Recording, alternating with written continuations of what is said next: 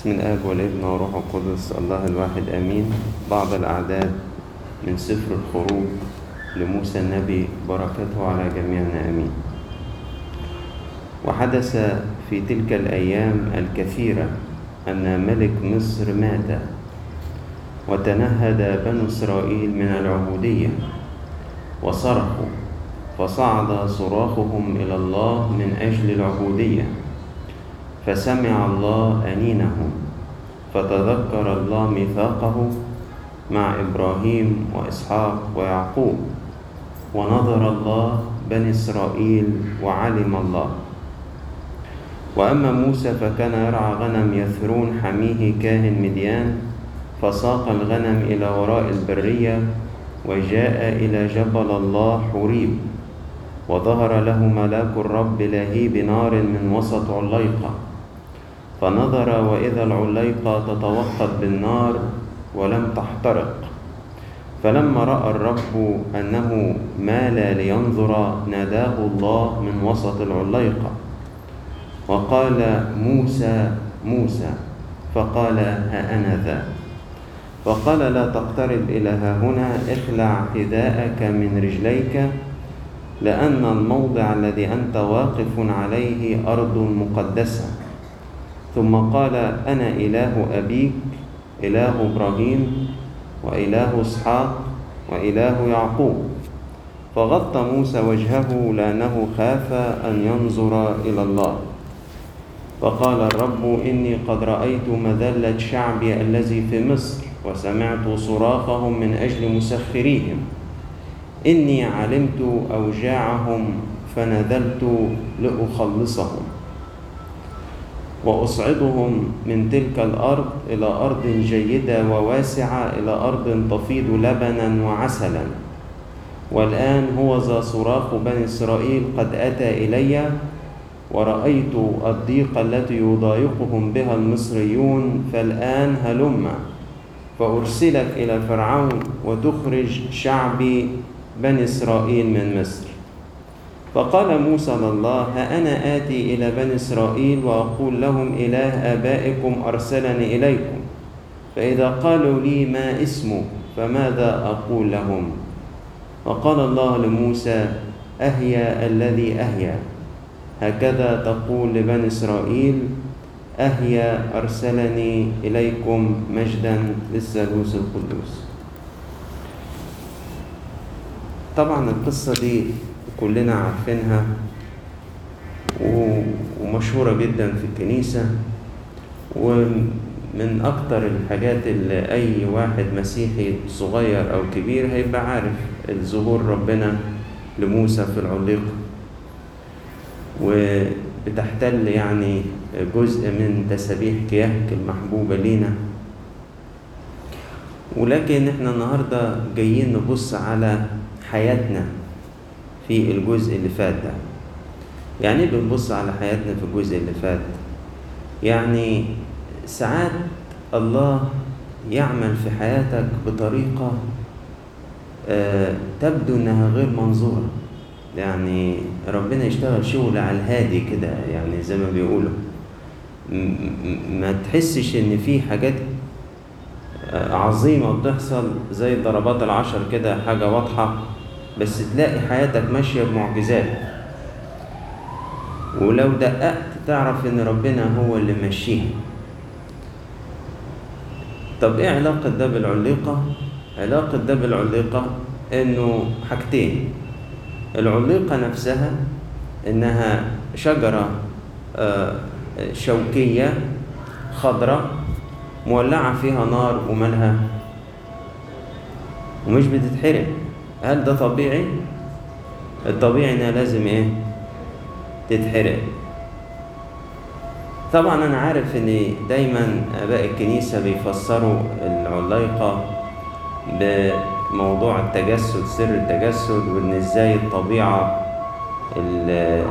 البشرية اللي بيشار إليها بالشجرة الخضراء دي لما اتحدت بالطبيعة اللاهوتية في شخص المسيح اللي هو بيشار إليه بالنار فضلت الطبيعة البشرية مالها ما, ما, ما, ما تلاشتش.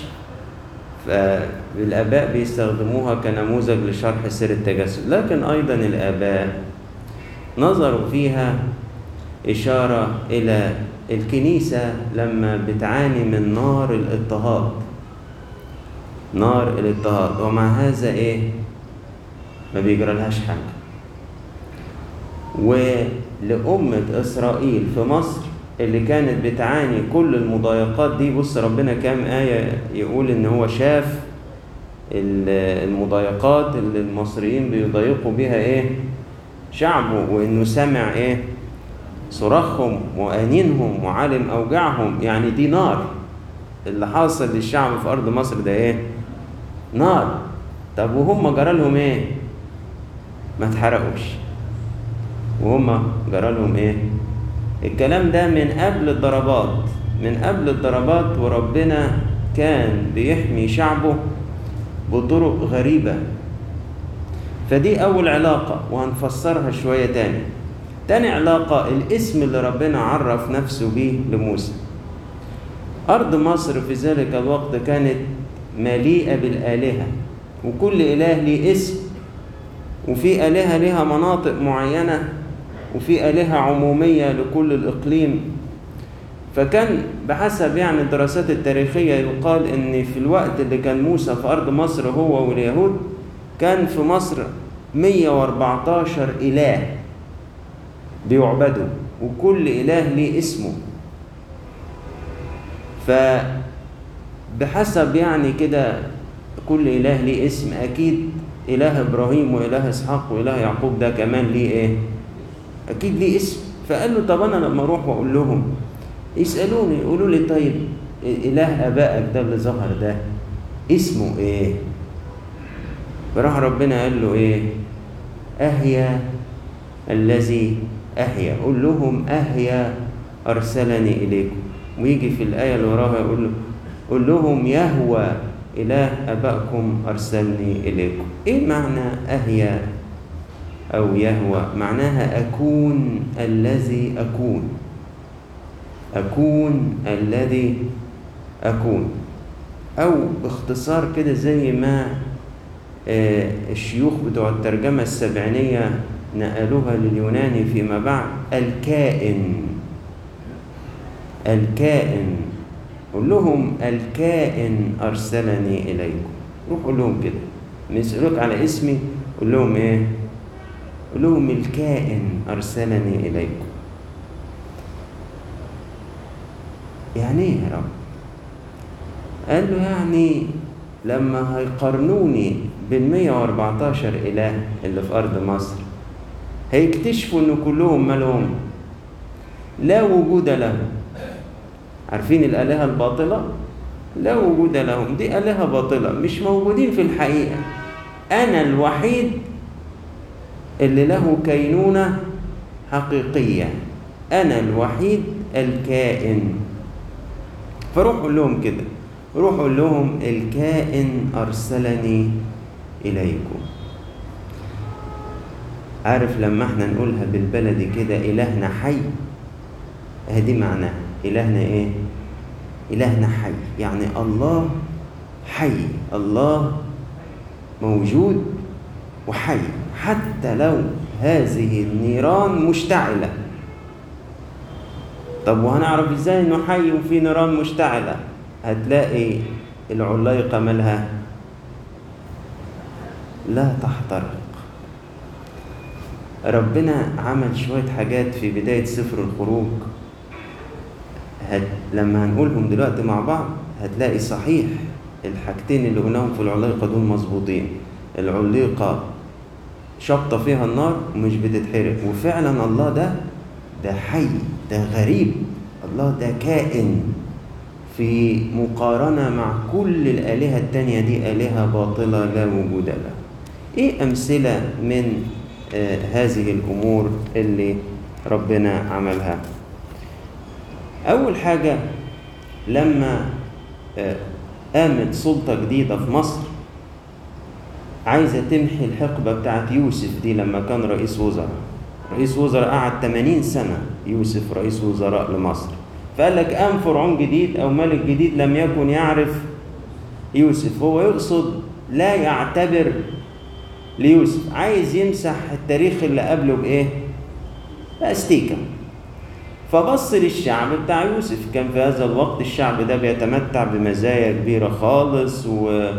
وأرض جيدة جدا و و و بدأ يوصي إنه يوضع عليهم أثقال. وبدل ما هم من شوية بسيطة كان بقالهم سنين إنجاز التعبير كبير عيلتهم هو الحاكم الفعلي للبلاد أصبحوا كلهم تحت الاضطهاد والضيق.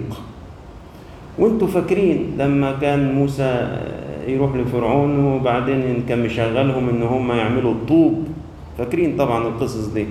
والتبن ومش عارف وخلاهم يبنوا له مدن بالسخرة وبالضرب والإضطهاد وبدأ مضايقات شديدة خالص. أول حاجة قال كده هلما نحتال لهم لئلا ينمو فإذا حدث حرب ينضمون إلى أعدائنا ويحاربوننا.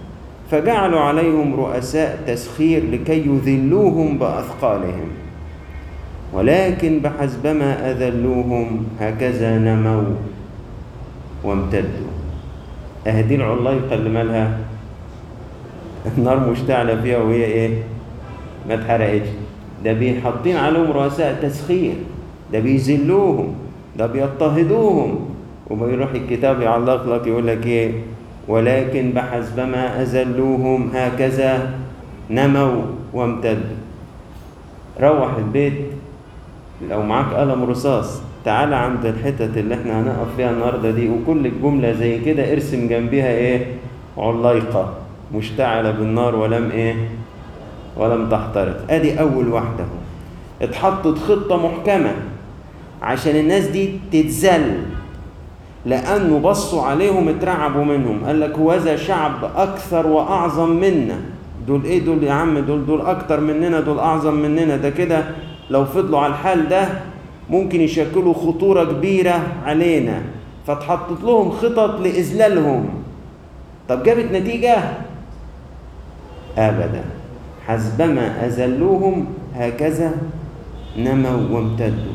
آدي شجرة اشتعلت فيها النيران ولكنها إيه؟ لم تحترق طيب آه فرعون غلس. إحنا بقول كده على إبليس. ما هو فرعون إشارة لمين؟ غلس وما بيزهقش وخططه ما بتخلص. فلما بص كده راح مزود العبودية القاسية وراح استدعى ستين مصريين. بيساعدوا العبرانيات لما يجوا يولدوا اللي هم القابلة. الكلام ده ما عادش موجود دلوقتي بس لحد مئة سنة فاتت كان في الست دي اللي بتولد دي. فراح مناديهم واحدة اسمها شفرة وواحدة اسمها فوعة. وراح قال لهم بصوا أنا عايز منكم تنفذوا اللي أقول لكم عليه. إيه إيه يا جلالة الملك؟ قال له لما تيجوا تولدوا العبرانيات وأنتوا بتولدوهم لقيتوا الطفل اللي نازل ولد موتوه. اخنقوه. قولوا أي حاجة. ولو لقيتوا بنت سيبوها. لأن الولد ده لما يكبر ممكن يمسك سلاح وينضم الجيش ويحاربنا. لكن البنت دي لما تكبر نخليها تخدمنا. فعملوا هذه الخطة. وراح قال الشفرة وفوعة هذا الأمر. طب شفرة وفوعة دول يا عمي دول جنسيتهم إيه؟ مصريات طيب اللي هنقراه دلوقتي ده يترسم جنبيه إيه؟ علايقة بصوا كده. ولكن القابلتين خافتا الله. ولم تفعلا كما كلمهما ملك مصر بل استحيتا الأولاد إيه ده؟ خافتا الله هم يعرفوا الله منين؟ يعرفوا منين؟ آه سمعوا ما دول عايشين وسطيهم بقالهم سنين طويلة مئات السنين فسمعوا بإله العبرانيين بإله إسرائيل. طب أنتوا ما أنتوا عندكم 114 إله بس خافوا إله العبرانيين. لك خافت الله. خافت الله لدرجة إنهم ما يخافوش من فرعون؟ آه تخيل يكسروا كلام فرعون ويخافوا يجوا ناحية ولاد ربنا. طب دي دي إيه دي؟ مش دي علاقة مشتعلة ولم تحترق؟ شوف الخطة بتاعته. هنقتل كل الأطفال الأولاد. حد يقدر يقول لفرعون أنت بتعمل إيه؟ وجاب ستين غلابة يعني إيه مركزهم دول عشان يعرضوه ولا يخالفوا كلامه ولا ولا ولا يروحوا له فين دول؟ الله موجود في المشهد الله الحي الكائن. يخلي الستين دول يحط في قلبهم مخافة لدرجة إنهم يكسروا أوامر فرعون. وما يعملوش اللي هو بيقول عليه. وتأكيدا إن الله هو اللي حركهم. بصوا يقول إيه الكتاب.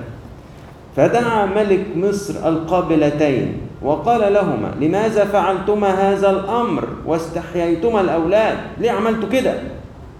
فقالت القابلتان لفرعون إن النساء العبرانيات لسن كالمصريات. فإنهن قويات يلدن قبل أن تاتيهن القابلة. ضحكوا عليه. قالوا له أصل الستات العبرانيات وضعهم مختلف عن المصريات بيولدوا وحديهم. عقبال ما بنوصل إحنا بيكون الطفل اتولد ما بنلحقش. يقول لنا الكتاب فأحسن الله إلى القابلتين ونمى الشعب وكثر جدا غصب عن فرعون بين قوسين كده غصب عن فرعون.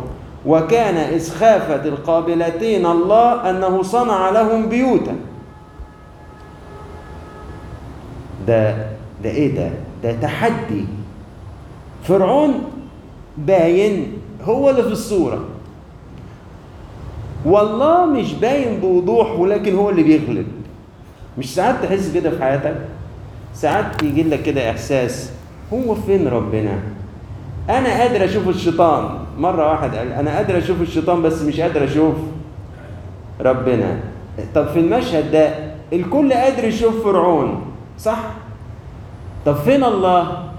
هو الله من ورا ستارة كده وهو اللي بيغلب مش فرعون. أهدي تحط جنبيها علايقة تاني الآيات دي تحط جنبها علايقة تاني في تخطيطات والتخطيطات بتبوظ. ومين اللي بيبوظها؟ ربنا. لأنه هو الكائن. روح قول لهم كده الكائن أرسلني إليكم. إحنا لينا ظهر إحنا لينا ظهر لينا إله حي نقدر نتكل عليه. ونثق مهما كان في مؤامرات خارجية تحاك حواليك الله كائن وحي. وانت وأنا هنبقى زي العلايقة دي اللي مهما مسكت فيها النار لن تحترق. طب جولة جديدة. ده كله كده ربنا من ورا ستارة بيتحرك لأنه في الضربات العشر بقى كان الله ماله؟ لا كان واضح. يعني آه تحدي رسمي. لا ده كده ربنا بيشتغل كده من بعيد كده إيه بدون ما يظهر يعني في الصورة. وعلى فكرة دي بتحصل معانا في مواقف الحياة اليومية كتير. مش أحيانا أنت يبقى ليك مصلحة في مكان ما في مصلحة ما. وبعدين تلاقي واحد كده أول ما يلاقيك مسيحي ولا ده صليب ولا اسمك ولا اسمك إيه؟ لا ما الورق ده ناقص وده مش مظبوط وده مش عارف فيه إيه وايه وايه. وبعد كده تلاقي واحد تاني في نفس المكتب وسامع الحوار وهو التاني برضه مش مسيحي. و... وانت ماشي كده يناديك بشويش يطلع وراك يقول لك تعالى تعالى أنا خلصت لك الموضوع تعالى تعالى. طب وده مين اللي حركه ده؟ أصله بيحب إله. العبرانيين عامل زي مين؟ زي القابلتين دول. هو هو يعني عارفك وعارف إلهك وبيحب إلهك وطلع وراك لأنه يخاف إلهك هو أيضا. وتلاقيه خلص لك ال- ال- المصلحة بتاعتك وأنت تمشي كده. أشكرك يا رب. إيه ده؟ آه بيوقف لك ناس؟ أيوه بيوقف لك ناس. انت في الأول اتهالك إن آه هو الموضوع ومفيش فايدة والناس اللي في دماغها في دماغها. يا عم طب ما ربنا بيتصرف. ما ربنا بيخلص الأمور. أنت أنت زعلان ليه؟ في واحد تعبك ومن نفس نوعه واحد إيه؟ خدمك. في قلبه الله جعل له مخافة. جولة جديدة تبدأ. لما فرعون لقي مفيش فايدة من موضوع القابلتين أصدر أمر كده للشعب كله كده فيما يشبه الإبادة الجماعية. يقول لك كده ثم أمر فرعون جميع شعبه قائلا كل ابن يولد تطرحونه في النهر. لكن كل بنت تستحيون يعني راح طلع أمر لجموع المصريين. وراح قال لهم منين ما تلاقوا حد عبراني خلف لو كان ولد.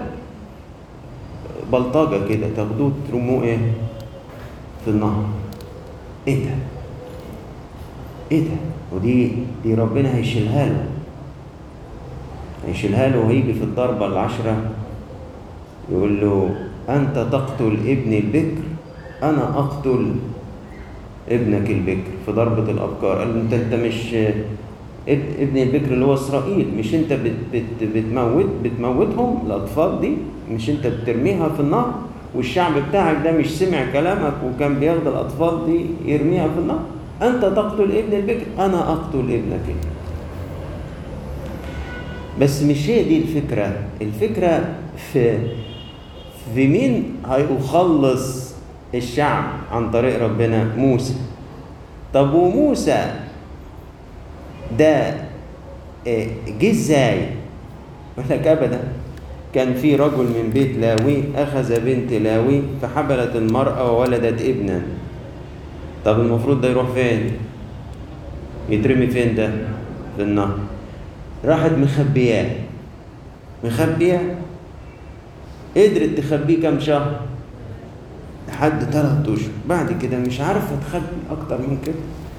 ومش قادر قلبها يطوعها تستنى لما حد يجي ياخده إيه؟ يرميه في النهر. راحت عاملة له زي فلك زي سفينة كده زي بتاعت نوح كده بس على صغيرة. وراحت طالياها بالزفت عشان لما تبقى في النهر تعوم ما يغرقش. وهي مسلمة أمرها لله كده ومش عارفة تعمل إيه. وكان عندها أكبر من موسى كان عندها هارون ومريم. فراحت حطاه بين نباتات الحلفة كده على شاطئ النهر. وراحت بعت بنتها قالت لها إيه؟ بصي كده يا بنتي شوفي إيه اللي هيحصل. فيقول لنا الكتاب إنه آه فنزلت ابنة فرعون إلى النهر لتغتسل وكانت جواريها ماشيات على جانب النهر. فرأت الصفت بين الحلفاء فأرسلت آمتها وأخذته. ولما فتحته رأت الولد وإذ هو صبي يبكي. فرقت له. دي مين اللي رقت بنت فرعون. جنب اللي هيحصل ده ارسم عليقة تاني مشتعلة بالنار ولم تحترق. فقالت هذا من أولاد العبرانيين. ما هي عارفة؟ عارفة إن في أمر طالع بإيه؟ بإبادة الذكور دول. فقالت أخته ظهرت بقى مريم قالت لبنت فرعون هل أذهب وأدعو لك امرأة مرضعة من العبرانيات لترضع لك الولد؟ فقالت لها ابنة فرعون اذهبي. فذهبت الفتاة ودعت أم الولد. فقالت لها ابنة فرعون اذهبي بهذا الولد وارضعيه لي وأنا أعطي أجرتك. فأخذت المرأة الولد وأرضعته. ولما كبر الولد جاءت به إلى ابنة فرعون فصار لها ابنا ودعت اسمه موسى وقالت إني انتشلت من الماء. اللي انت يا فرعون قاعد تدبر عشان ما يحصلش وتحط الخطط مخلص هذا الشعب هيتربى فين؟ في أسرك. تخيلوا. وأم موسى الست ال- القديسة دي يكابد اللي سلمت أمرها للسماء وما عرفتش تعمل إيه أكتر من إن هي تخبيه ثلاث شهور وبعد كده راحت عاملة له زي فلك صغير كده وطالته بالزفت الست دي تستدعى ويطلب منها لو سمحت. خدي الولد ده اعملي إيه؟ ربيه كمان أنا هديكي إيه؟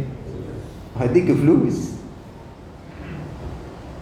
موسى اللي كان المفروض إيمان يحصل له إيه؟ يموت. هيتربى في حضن أمه لحد ما يتفطم وأمه كمان هتتشكر وتاخد فلوس. طب دي علايقة مشتعلة بالنار ولم تحترق ولا لا. اللي بيحصل ده عادي؟ في كائن الله الحي ورا هذه الأحداث كلها. هو مش ظاهر في الصورة بس هو اللي عامل كل الخطة دي. لما عقلك كده يقول لك هو فين ربنا؟ ما هو ما زال شغال ما زال شغال. أحيانا كتير يشتغل بطريقة موسى دي بطريقة العلايقه آه أنا قادر أشوف اللي تعبني شايفه بعيني. قادر أشوف اللي معذبني أيوه شايفه بعيني. لكن الله موجود وبيبسط إلي لطفا زي ما كان بيعمل مع يوسف. ولكن الله بسط إليه لطفا. ويخلي مش عارف أمين السجن يوكله على كل السجناء. بسط إليه لطفا وأعطاه نعمة في عيني رئيس السجن. بيشتغل ربنا. بتحس أنت يا أنا كيف عايش وسط ده كله؟ لأن إلهك حي. لأن الله بتاعك اسمه الكائن. اسمه إيه؟ الكائن. روح قول لهم يا موسى الكائن أرسلني إليكم. أصل كل اللي بيشوفوه في أرض مصر بعينيهم ده ده ملوش وجود. ده هوى ده آلهة باطلة. لكن أنا الكائن وعارف إن أنا الكائن عشان كده العلايقه اللي أنت شايفها دي مالها. مش بتتحرق. افتكروا افتكر يا موسى أنت جيت إزاي؟ وانت تعرف إن العلايقه فعلا مش بتتحرق. افتكر المؤامرات اللي حصلت على شعبي. وانت تعرف فعلا أنا ليه ترقيت ليك في علايقه مشتعلة نار ولم تحترق؟ دي كانت من الجولات الأولى في سفر الخروج واللي كان الله فيها كما من وراء ستار بيمارس السيادة. وبيواجه فرعون وإبليس وآلهته وبيهزمهم دون أن يظهر في الصورة. لكن بعد الظهور ده لموسى هتبدأ بقى سلسلة من الجولات المكشوفة اللي هيكون فيها الكائن بيقف لما ليسوا بكائنين. هيقف ربنا لل 114 إله الباطلة دي اللي في أرض مصر. وينزل بهم ضربات عظيمة وإلى آخر القصة اللي أنتوا عارفينها. باقي تعليق واحد ممكن انت لو رجعت تقرأ القصة على الرواقة يلفت نظرك فنعلق عليه. ممكن وانت بتقرأ القصة كيف ربنا بيقول أو الكتاب يعني بيقول إن ربنا تذكر سمع صراخهم ورأى أوجاعهم وتذكر ميثاقه. مع إبراهيم وإسحاق ويعقوب و... و... ويقول لك يعني طب هو يعني كان ناسي؟ يعني ربنا يعني كان ناسي وافتكر. إيه إيه معنى ال... الكلام ده؟ يقول لك ونظر الله وعلم الله. يعني هو ما كانش عارف ما كانش شايف. هنا آه نقول اللي قالوه أباء الكنيسة. أباء الكنيسة قالوا في لغتين بيستخدموا في الأسفار المقدسة عن الله. لما يجي الكتاب يتكلم عن الله في ذاته في جوهره ينفي عنه أنه يكون زينا. زي الآية بتاعت ليس الله إنسانا فيكذب ولا ابن إنسان فيندم ما بيندمش. أهو الكتاب بيقول أن الله ماله ما بيندمش. بس نفس الكتاب في سفر التكوين في الأصحاح بتاع الطوفان يقول لك إيه؟ وندم الله أنه عمل الإنسان. الله هو ندم ولا ما ندمش؟ يقول لك لما هتلاقي الكتاب بيتكلم عن الله ما هو في ذاته في جوهره هيستخدم نفي إنه يكون زينا. لكن في أوقات تانية يحدثنا عن الله في تفاعله معانا إحنا كبشر. فيستخدم لغة بشرية. كأنه بينزل بمستوى الحديث لمستوانا إحنا عشان نقدر نفهم. فعايز يقول لك قد إيه أفعال الإنسان أحزنت الله. فيروح يقول لك إن الله ندم إنه عمل الإنسان. مش لأن الله بيندم بس ده لأنه في موقف بين الله وبيننا. فبيستخدم اللغة بتاعتنا إحنا زي بالظبط أديك تشبيه. مش انت أحيانا كتير بتقف في الصلاة وتقول له إلى متى يا رب تنساني؟ بتقوله كده ولا مش بتقوله؟ مش ساعات كتير بنقول كده؟ صح؟ انت بينك وبين نفسك عارف إن ربنا ماله؟ بس انت بتقولها له أنا عايز تقول له يا رب أنت تأخرت. عايز تقول له أنت إيه؟ أنت تأخرت عليا. لكن انت بينك وبين نفسك انت عارف إن ربنا ماله؟ ما بينساش. بس بتقول له لماذا؟ تنساني. انت ما تقصدش ان هو بينسى ما انت عارف ان هو ما بينساش. بس انت عايز تقول له ليه عتاب عليك يا رب؟ انت طولت قوي انت اتأخرت خالص. هكذا في الكتاب المقدس. لما يجي يحكي لنا عن حكيوة الله بيتفاعل فيها معانا في أحداث يستخدم لغة بشرية زي اللي موجودة هنا في النص يقول لك نظر الله علم الله تذكر الله ميثاقه. عايز يقول لك إنه جاء وقت الفعل دلوقتي. دلوقتي ربنا هياخد اكشن تقول لي طب ما هو كان واخد قبل كده؟ أيوه بس من ورا الستارة. دلوقتي ربنا هيظهر نفسه. هيبين لفرعون مين اللي كان بيبوظ لك خططك يا فرعون. مش كل مرة أنت كنت تعمل خطة كانت تبوظ. أنا هفهمك مين كان بيبوظها لك. أنا هقول لك كل خططك اللي فاتت دي باظت إزاي. فالكتاب عايز يقول لك إنه سوف يظهر الله ذاته وسوف يكشف عن نفسه دلوقتي. لكن لما يجي يحدثنا عن الله في جوهره في ذاته لا ينفي عنه إنه يكون مشابه للبشر. دي ملحوظة أنا بس حبيت يعني أختم بيها لأن ربما لو روحت أنت تقرأ الأحداث تاني تقول إيه ده؟ طب هو يعني كان سايبهم ده كله وافتكر دلوقتي؟ لا ده عايز يقول لك هو ما كانش سايبهم امال اللي حكينا عليه دلوقتي ده إيه؟ ما هو بيتدخل. بس عايز يقول لك إنه الأمور هتبقى متكشفة والصراع هيبقى مفتوح بين الكائن الحقيقي وبين الآلهة الباطلة. فكل غرضي من قصة النهاردة إن عينينا تتفتح على عمل الله في حياتنا. ما تفتكرش إن الله غايب عن حياتك. ياما بيدبرها بطرق غريبة وبطرق تبدو بسيطة جدا ويحرك لك الظروف والأحداث والناس. ولولا كده أنا وأنت كنا نتحرق من زمان. ما كناش نستحمل أبدا وكانت العلايقة دي أصل إيه قوتها عشان تتحمل النار؟ لولا إن الكائن بنفسه في وسطها فلن تتزعزع ولإلهنا كل مجد وكرامة إلى الأبد. آمين. تفضلوا نصلي